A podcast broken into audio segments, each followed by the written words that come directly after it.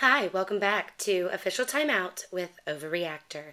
Today we're going to move to section 4.1.4 of the WFTDA rulebook regarding multiplayer blocks. Here's the rule Skaters may not form a wall by linking with or grasping a teammate or otherwise forming an impenetrable connection. This action warrants a penalty if an opponent attempts to get between them and fails to do so due to the illegal formation. Let's look at the casebook scenarios associated with section 4.1.4 multiplayer blocks. Okay, in the casebook scenario, it repeats the rule that skaters may not form a wall by linking with or grasping a teammate or otherwise forming an impenetrable connection. Casebook scenario C4.1.4.A. Red blockers form a three person wall separating white pivot from the other white blockers. The middle red blocker hooks arms with the outside red blocker. White pivot initiates a block against the middle and outside red blockers, attempting to drive between the two skaters, but fails to make any progress.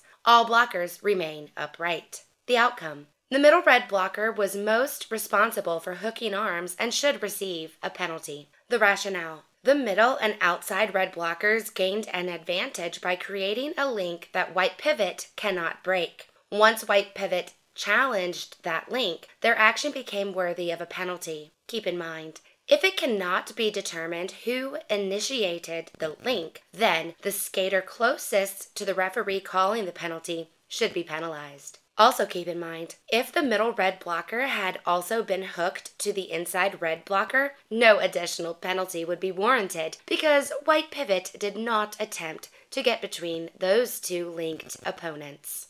And there you have it. That is all of the casebook scenarios associated with section 4.1.4 multiplayer blocks. I will conclude this episode now. This can just be a little mini series episode, and you guys can send me a voice message through the app or send me an email and let me know your multiplayer experiences. Okay, happy summer, and I'll talk to you again next week. Bye bye.